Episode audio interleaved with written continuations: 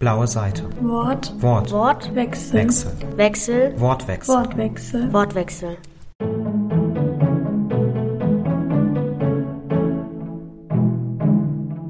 Heute mit Clara und Sally Nichols. Yeah, so um, I'd like to start with like a, maybe it's a bit personal the question, but as you said, or like in the book, Sam also has a list, yeah, like of things that he wants to experience in life that he wants to do before he dies because he knows that he's gonna die and he knows that he's not gonna be a teenager or he's not gonna get very old, so he wants to do things he expects from life. I think Yeah.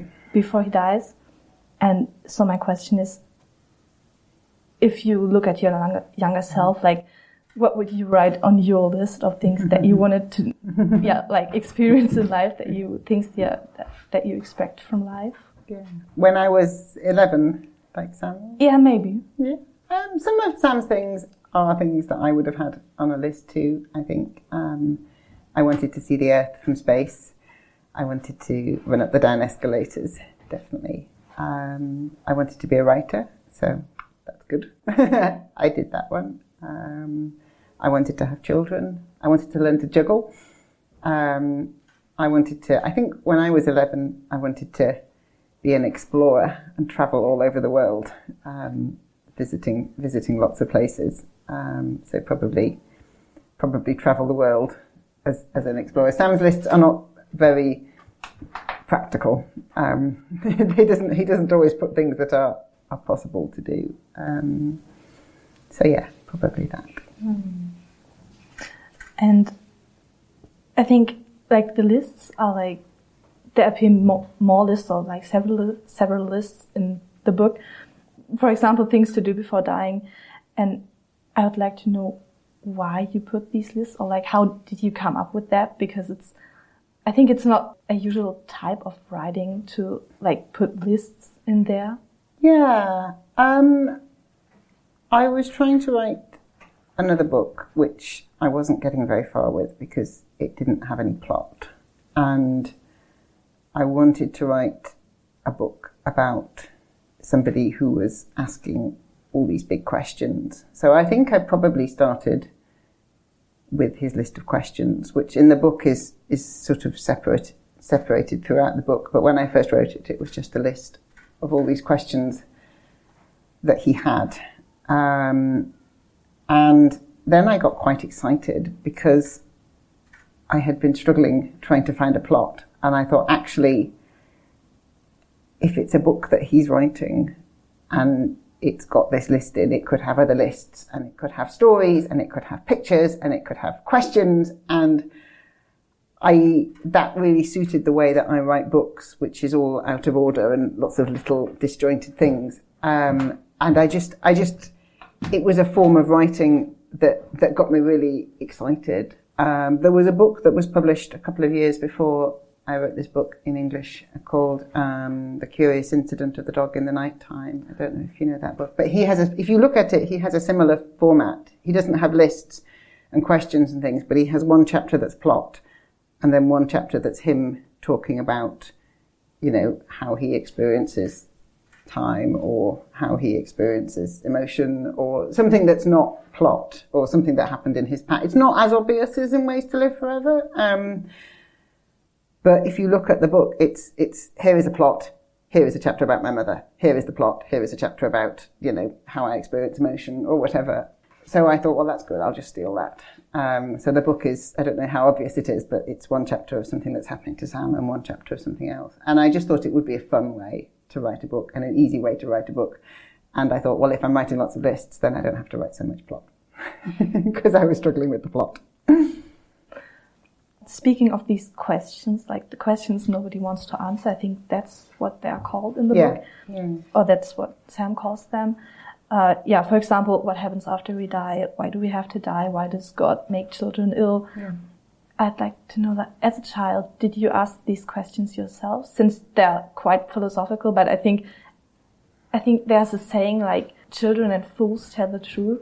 I think it's quite usual that kids ask these kind of questions. So did, did you ask them yourself? Or? Yeah, yeah, I think so. I think so. Um, I, I have children. Um, they, they don't ask so many philosophical questions, but they, I get a lot of sort of who made the universe and if God made the universe, who made God, and those sorts of those sorts of logical questions. Um, I think children like the world to be logical, and they're quite good at at, at spotting spotting the flaws in logic. You know, I remember um, I remember doing that as a child. You know, well, if if who who started the Big Bang? You know, he, there, there must have been there must have been one.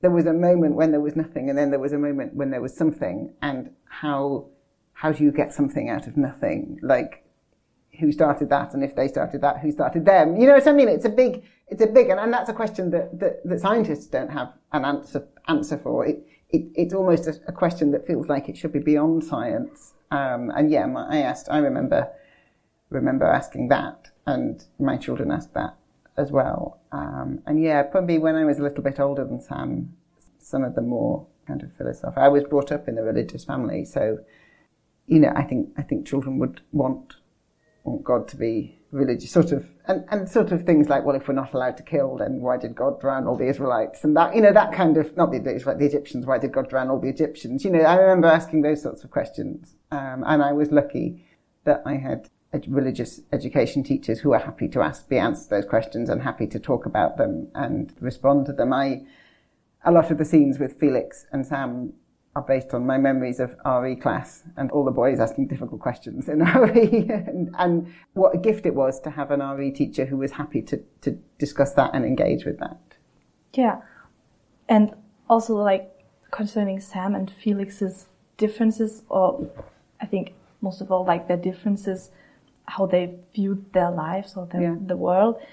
I think you already said that, that they are quite opposite characters. Yes. And while reading the book, I personally had the feeling that, yeah, like Sam and Felix were kind of part of a philosophical reasoning because it was always like, it's like this, but it can't be like this because there's that. And yeah, yeah but maybe it's possible because there's this and that. And like always this, yeah, like exchanging of arguments yeah. concerning, like we already said, philosophical questions.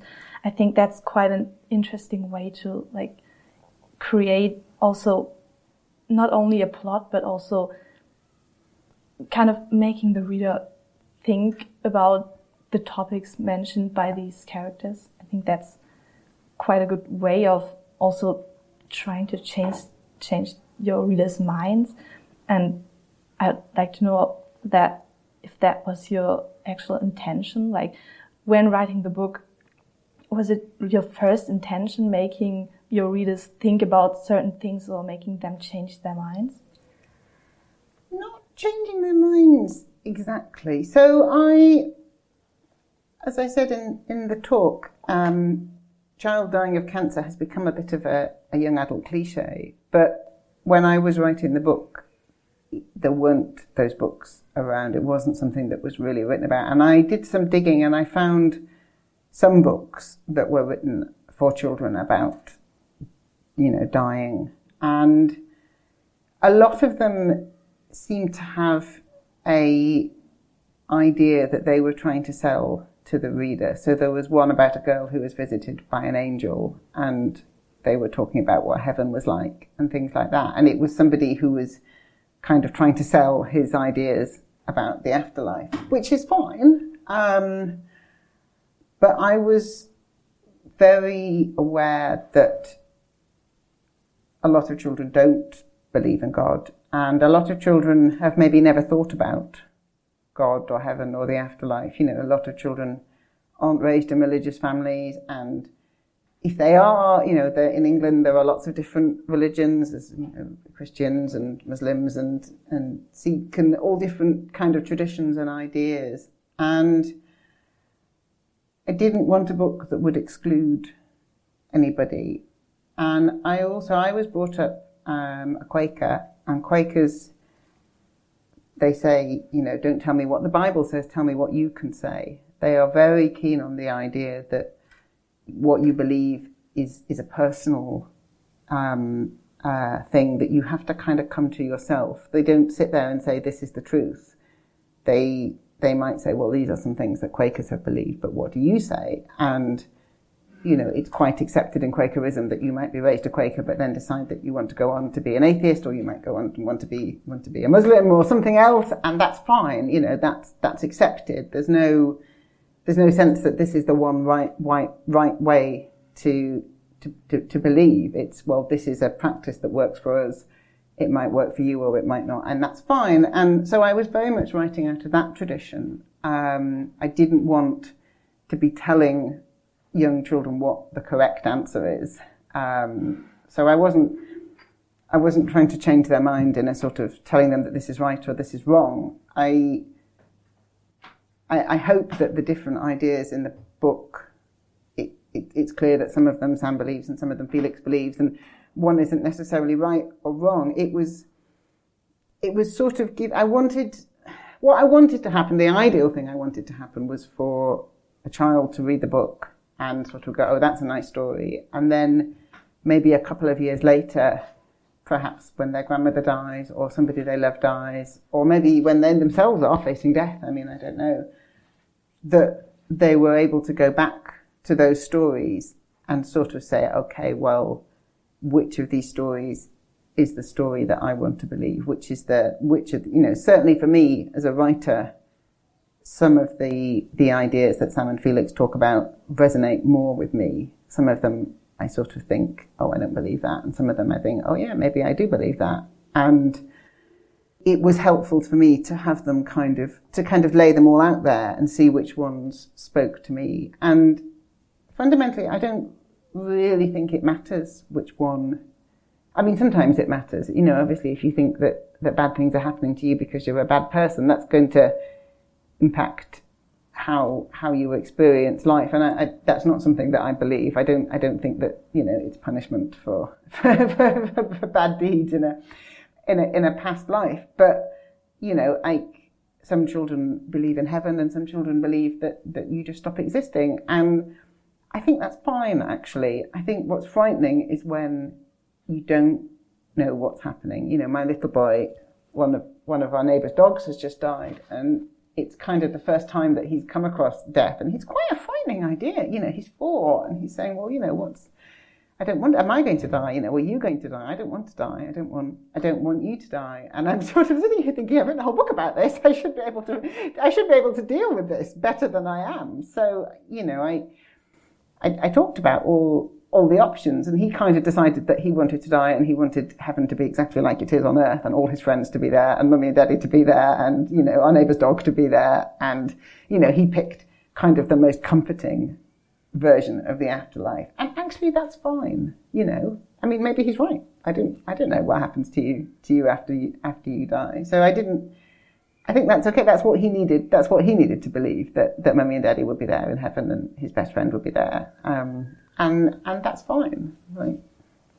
So it's like, it's more like of exchanging ideas or ex- inspiring people than convincing yeah, them. Yeah, exactly. I hope, I mean, maybe, maybe I've got this wrong, but I, I hope people don't read the book and think, oh, this author's trying to push this, this version of the afterlife on them, but more, these are some of the versions of the afterlife which one speaks to you. And yeah, Sam and Felix have, have opinions about this because they're people. And, you know, people have opinions. But this is sort of why they, they disagree with each other so much. I don't, I don't want to read the book and sort of think, well, Sam's right or Felix is right. Like they, maybe, maybe they're both right. Maybe neither of them are. Maybe Sam is right and Felix is right or whatever. You, it, it's, I, I want to trust my readers to have the, the intellectual and the spiritual independence to form their own conclusions. And, you know, my, my four-year-old can do that. I think you know, the children who are in, young people who are reading this book can as well. Yeah, and I think that's kind of the, one of the most important questions to me now because it's the title of the book is Ways to Live Forever, and there's also a list that Sam yeah. writes of yeah, yeah. like collecting ways to live forever. But if I remember correctly, he doesn't achieve anything of the list because no, it's, no. yeah, it's also quite supernatural what yeah. you had sound yeah, yeah, yeah. Um, so my question would be, how, or like in general, does Sam at, at the end of the book does he achieve living forever, or how does he achieve that? does he achieve it because he writes the book, or Well, maybe. I mean, I mean, I don't, I don't know. There's, it,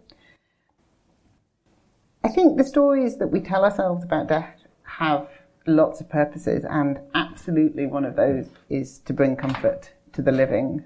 Um, and some of the stories, those sort of stories, are comforting. Does Sam live forever because he's written a book? Does he live forever in the memories of his family? Does you know, there's this lovely idea that I, my book will change my readers and then my readers will grow up and change their children and their children will change their grandchildren. And even, you know, when I'm dead and gone and forgotten and, you know, my book has long been out of print, you know, the grandchildren of my, my readers will still be learning from the lessons that they've picked up from Ways to Live Forever. I mean, that's a lovely idea. That's a wonderful idea. You know, I, how much truth there is in it, I don't know, but it's, it's a very comforting thought. And, and, simultaneously, you know, it's a comforting thought that maybe Sam is in heaven, or maybe he is, you know, become part of some great eternal spirit. He's sort of become part of nature and life. Like these are these are comforting stories, and and I think that's absolutely part of why we tell them, and that's okay. Actually, you know, death is death is frightening, and it's the world. Life is frightening, and it when I was researching the book, I talked to people who'd worked with children with, with cancer, and they said um, the only people they knew who were frightened of of dying were children who hadn't been told the truth. They said children didn't know what was happening to them. If they knew, they knew that something big and scary was happening. But if the adults in their life hadn't talked to them about it, they um, they would they, they were just very frightened. And that once children who'd actually had it set sat down and adults had explained what was happening weren't frightened because they, they understood it. And I think I, I think that's why death is frightening because we don't know what it is. And if we have a story, even if it's the most kind of pessimistic, well, nothing happens. You know, we just, we just, we just die and we cease to exist. That's, I think that's less frightening than the unknown. Yeah, um, like speaking of doing research and something like that, um, I think it's the epilogue of the book. Uh, they write about doing research for the book, and also I think it was in the children's hospital or something yeah. like that. Yeah. Yeah. How how was that? Was that like an experience that changed your life or something like that? Because I imagine working or even talking with people or children that are ill and that yeah they know they're going to die and like you said they already accepted it and like they accept that they're going to die and they i don't know they they don't ex- i think they deal with it differently than the parents like you already said. Was that something kind of life changing or something that moved you kind of yeah i don't know deeply?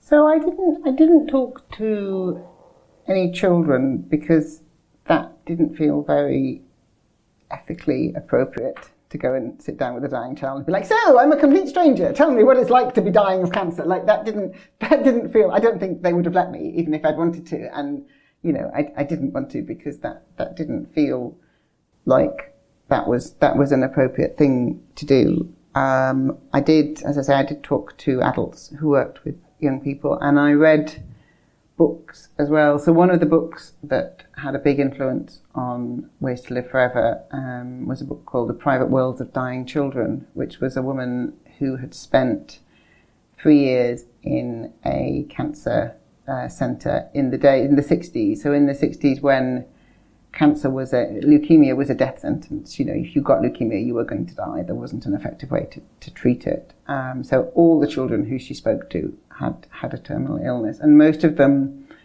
their parents hadn't told them that they were dying because it was the 1960s, and that wasn't something that you talked to children about. Um, so she, her kind of research question was, did these children know that they were dying, and if so, how did they find out about it, and what did they think about it? And it's, it's an incredible book. It's been massively influential on the way that we we to talk about death with children, um, and she had this sort of play script that she'd written, which was following a little boy from the first time that he came into the hospital, and it was a sort of it was a sort of um, uh, generic experience of everything that happened to him and everything that he could hear and see, and kind of charting how he started off just thinking he was poorly, and eventually he realised that he was going to die. You know, he saw his friends dying. He saw the way that the other adults on the ward talked about the other children. He he could hear conversation. You know, he'd be in his room and he could hear conversations happening in the corridor.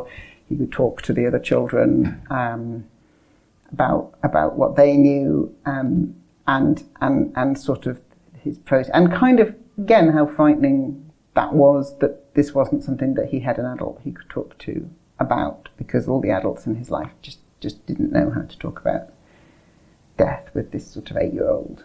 Um, so that was, I wouldn't say it was life changing, but it was certainly very influential in how I wrote the book. I, I think I was writing it for a child with a family who didn't talk about what it means to die. Um, so I want, you know, you, you see a funeral, you see a dead body, you see you see a death, you see as much as I could of that process on the page, um, because I wanted it to be a place where children could get absolutely honest answers if they had a family that wasn't able to talk to them about it. So you think I think you already said it that it's much more easier for children to know that they're going to die because then they can accept it and Yeah. they are not as frightened as Yeah. they would be if they yeah, wouldn't yeah, know yeah, that yeah. The unknown die. is really frightening. A, a situation that you don't understand and you can't control and that you don't know what's going on is much more frightening than a situation where you can kind of sit down and sort of plan your funeral and plan, you know, nowadays we try and give people as much choice as we can about how they're going to, how they want to die. Do they want to die in a hospice or in a hospital or at home? Do they want treatment that's going to prolong their life but might be quite unpleasant, or do they want a shorter life that's going to have less pain and less kind of illness in it? You know, they, we give people as much choice as possible about about about their their death, really, and that is much easier for people to deal with than a situation where it's it's all out of their control. Yeah, like for me personally, I think I was really impressed by the fact that I don't think it was really the end. It was near the end of the book when Sam decided that he didn't want like the medications anymore. He wanted to die because he knew that it was already kind of over or like Yeah. at Yeah. least his end was near that. I think I found it very impressive that he was allowed or that he was able to Yeah. Yeah. Yeah, and not all families will let a child make Yeah. that decision, but I I think I think it's I think they a child should be I think a, a child certainly a child Sam's age I mean he's only 11 but he's he's very capable of making that decision. He understands what chemotherapy you know he's had several rounds of chemotherapy already. He knows what that is and he knows that he doesn't want it. And yeah, I I I don't think all families let a child that age make that decision, but I think I have I have a lot of respect for the ones that do. And I mean that's quite hard for the parents because the child is saying, you know, you, you're going to get less time with me. I mean, I understand why that's a that's a difficult decision to make, but I do think it's important. And speaking of the parents, it's not mentioned in the book because like, the end of the book is the list where the parents fill out about Yeah. Sam's death. But did you imagine also like the life of his Mm-hmm. family after he died? Because I mean, it's obviously quite hard to continue living with, Yeah. yeah, having lost such a, yeah, experiencing such a loss. I mean, it's Yeah. their child, and also he has a sister. He has a family. He has also, I think, the neighbors are also going to be influenced by that because a child dying of cancer is always something really emotional, something moving. So, did you did you think of that in any way? How they would live on? Yeah, I mean that's one reason why he has a sister because I thought you know at least I have a child left. Um, that's quite a bleak way of thinking about it. I mean it is Sam's story fundamentally it, it, has to be a story about him. A story about his family is is a different story. Um, but yeah, I mean, they have they they are a very loving family. They have they have support networks. They have they have another child. But yeah, I mean, obviously, that's that's not going to be something that that is is that you're ever going to get over. Really, um, losing losing a child. I think they they are as as best placed to deal with it as as I could make them. But it's not it's not going to be be an easy or a, or a pleasant thing. Of course not.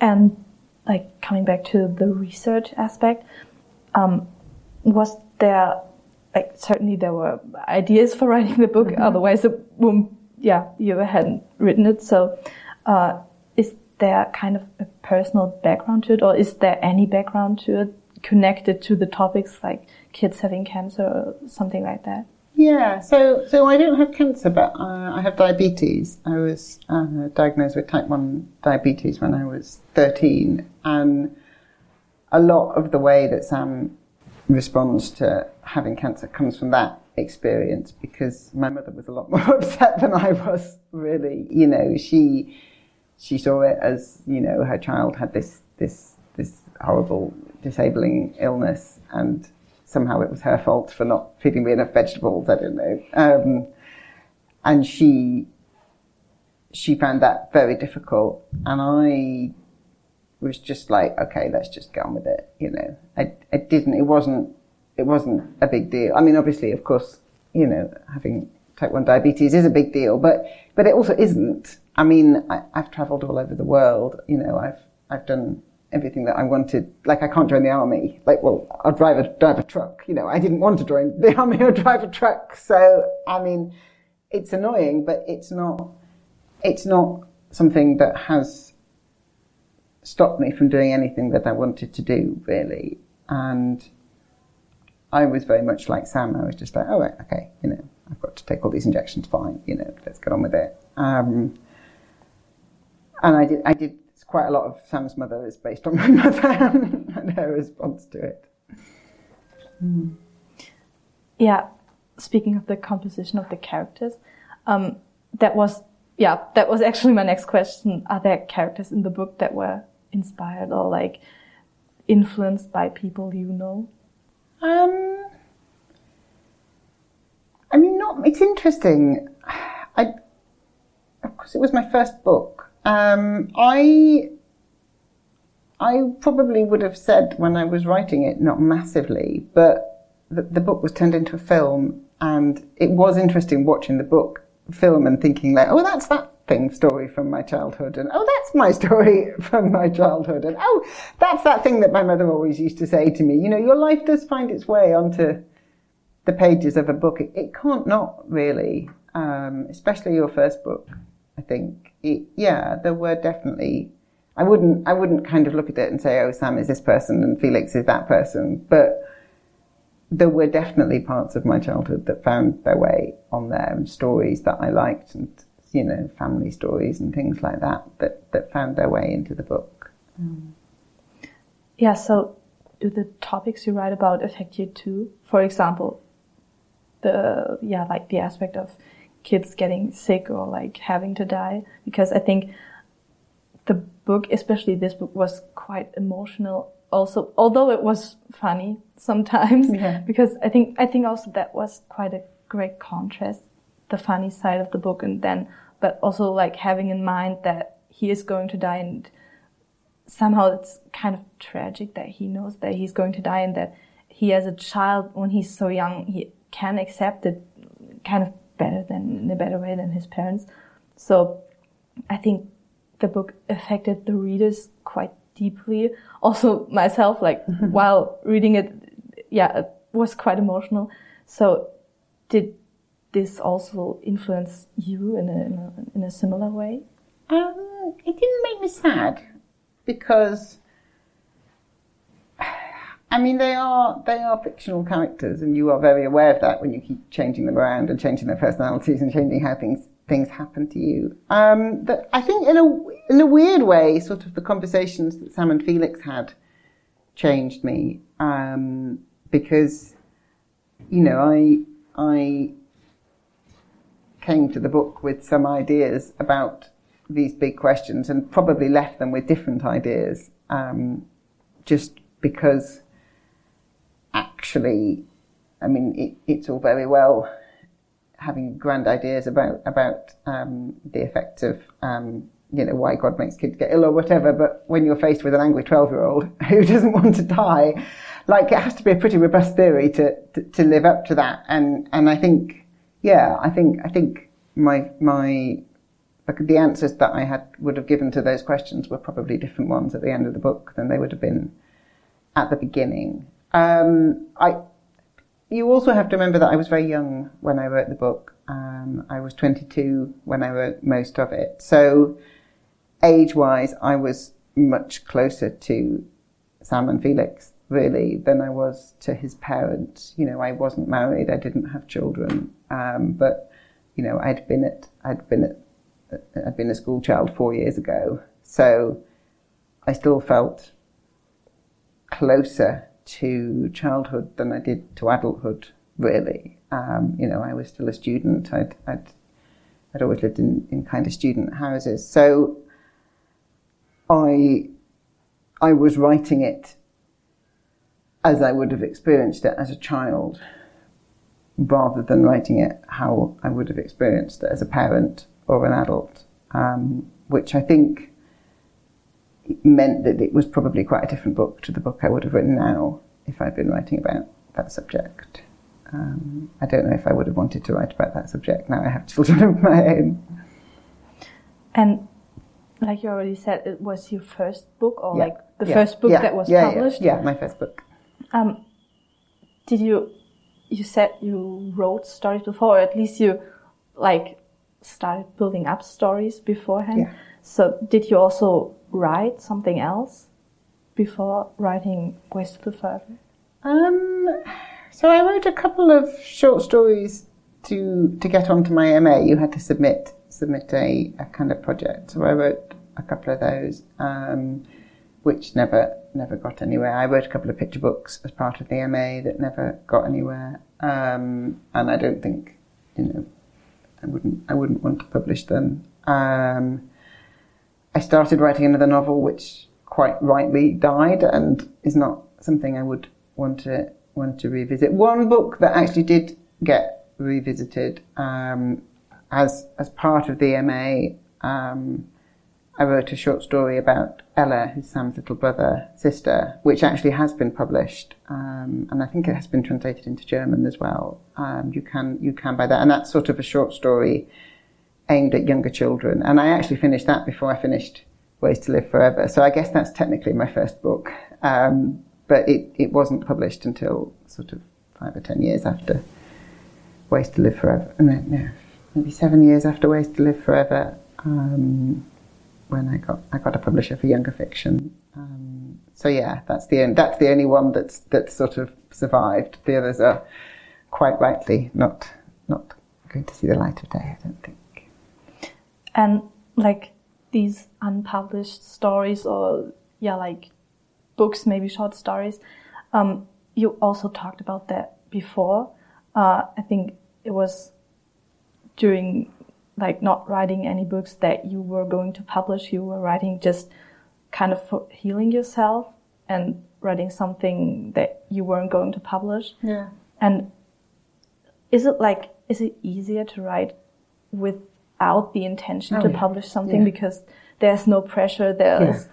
I think I feel like there's much more freedom in what you can write and how. Yeah, no, very, very much so. You you are always thinking about your readership, particularly if you are writing for young people, because you know I'm always thinking, well, how old are the people who read this book? You know, what are they going to be interested in? What are they going to to know? You know, you know, I'm writing picture books as well, and you so you're kind of thinking, well, what's the language that a, a young child can use? Um, you're also, you know, it has to have a beginning, a middle, and an end. It has to be a certain length. There are kind of rules about about how not rules, but you know, approx- if I if I wrote a, a novel for teenagers that was only four thousand words long, that you know that would be a picture book. My publishing, my edit, you know, or I wrote a picture book that was four thousand words long. it, it it's kind of harder to get it to get it published, and that's fine. Like that that's not a problem. Um, and also, it's your job. I think when you do something for your job rather than doing it for fun, that changes your relationship to it. Um, I certainly found writing my second book harder than writing my first book um, because now I was getting paid for it. Now there were expectations around it. Um, I mean, writing Ways to Live Forever was hard, but but fundamentally, if it hadn't worked, you know, I wouldn't have got my MA. That that, that would have been sad, but it wouldn't it wouldn't have been the end of the world. Um, I do try and keep writing just for myself and just just for, for, for pleasure of it, and writing things that I know aren't going to find a publisher because they're just a fragment or you know a few pages from a novel that you know probably isn't maybe will get written one day but probably isn't going to and and like that's fine actually i think i think that's important to remember that this isn't just a job this is something you know right stories stories have literally been a part of who I am since I was about five years old. You know, they're a, they're a part of my personality, really. Storytelling and story reading or watching or writing. You know, I, I, I don't, I would be a different person if I wasn't made up of stories. Um, and, you know, and that's fine. But it, it, it, it's, it's important to me to, to remember that this is something that gives me joy as well as something that gives me money. So there are not really any writing pauses, so to say. It's more like there are phases where you just write for the things you're going to publish, and then when you're not writing for like a new novel or something like that, you write for yourself. Is it like that, or? Well, it's complicated by the fact that I have two small children, so I have kind of had to take two months off in the summer because they have been off school and um, I I have done a bit of work know, when they've been in camps and things, but not a lot. Um, and actually, I find that really difficult. Um, I I'm somebody who needs a lot of time on my own, and I find the sort of enforced sociableness of small children quite hard. It's been really nice coming to Germany and having two days when I'm not in sole charge of, of my children. Um, I think next year I'm going to try and find more camps and things. They've had chickenpox this year, which has made it complicated. So some of the things they were they were supposed to be going to camp and they couldn't go to camp because they had chickenpox and things things like that. Um, uh, so yeah, some I have quite a lot of enforced breaks when I am am doing something else, and actually, you know, it, I always have great ideas that I'm going to get up very early in the morning and write novels before before I, my children wake up, and that hasn't really happened this year as much as I would like it to. Um, uh, so I can I can function without writing. What I struggle with, I think, is when when you know my when they're at school is my is my writing time. My my little one goes to nursery and my big one goes to school in the in the school terms and um, that's sort of my time that's set aside for writing. And sometimes I do finish it and think, you know, maybe I'll take a day off and do something else. And I don't tend to last very long. Just just spending my time reading books or tidying the house or something. I, I, I usually last a couple of days, and then I start thinking, actually, you know, I don't I don't want to be doing this. I want to be I want to be writing something. Um, I find that sort of enforced break quite hard. Yeah, I think we're already like at the last question. Mm? It's like um, I think it was at the beginning of like the reading beforehand. Yeah. Um, you spoke of like finding your profession, sense of a, a vocation. Of vocation, yeah. yeah. yeah, yeah. Um, and I, I don't. I was a bit of like.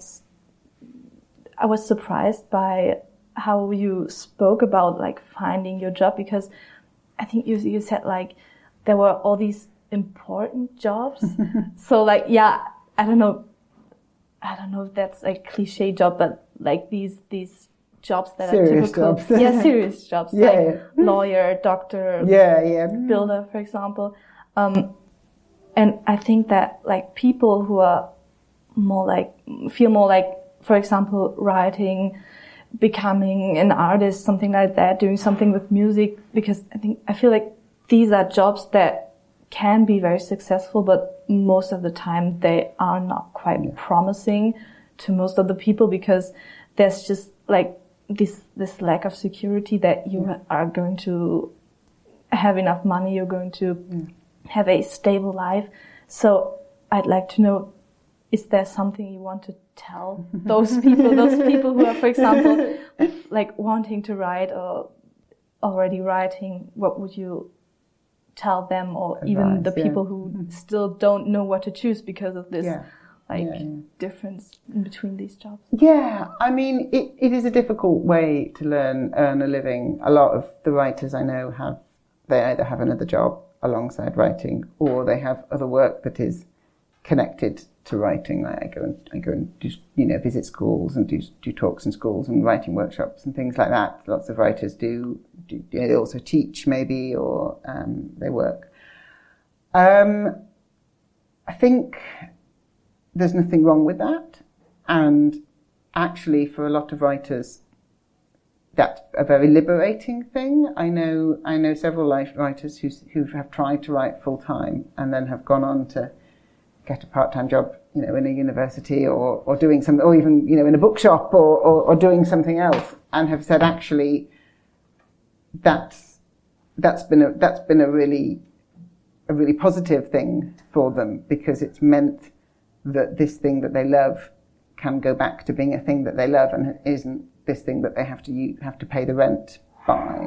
Um, I think I think that's important. I think we we sometimes make the mistake of tying up how you earn your money with what brings you joy. And I, I, I, believe firmly that writers should be paid for their work, and I wish writers were paid more for their work um, because it is work and it is it is important work, and you know writers are not generally well compensated for it, with a few obvious exceptions. Um, so I would I would definitely very much like writers to be paid more for it. But I think it's worth remembering that writing is something your rela- your relationship publishing can be a a very difficult place to work in because there's no, as you say, there's no job security. You know, you're only as good as your last book. You know, you there's no guarantee that your next book's going to be published. If it is published, kind of how well it does to a certain extent is outside of your control. Um, you know, some books get, get lots of publicity and, you know, get shortlisted for lots of prizes and some books kind of quietly die and that, that can be very frustrating, um, because that's not always tied up with how good the book is. Um, and, and so I think it's worth kind of remembering that there are lots of different ways to be a writer. You know, you can just write fan fiction and get a lot of, you know, get a huge readership but no money, or you can write for public writer write for publication and get, you know, some money from it and, and have that as something you do alongside a day job, or you can have that be your day job and and maybe, you know, I know people who write lots and lots and lots of books for hire. I know somebody who writes sort of non-fiction for children, and she's writing sort of twelve books a year, um, or doing ghostwriting, or doing um, sort of sort of paid for, you know, writing Disney uh, adaptations of Disney films or whatever, like writing for hire, and that is the job that they they that that is how they earn their money, um, but they have a different relationship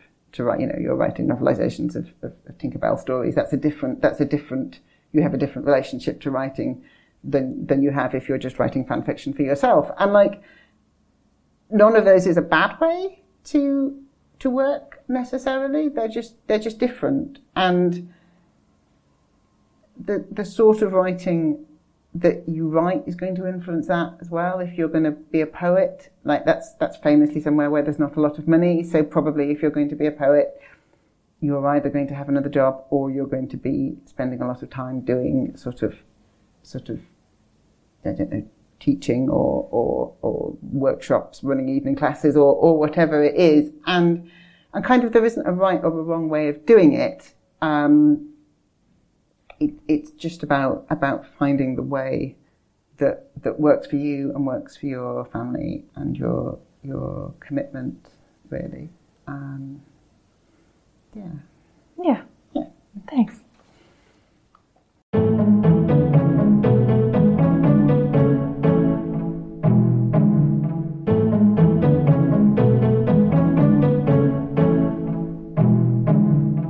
Wortwechsel.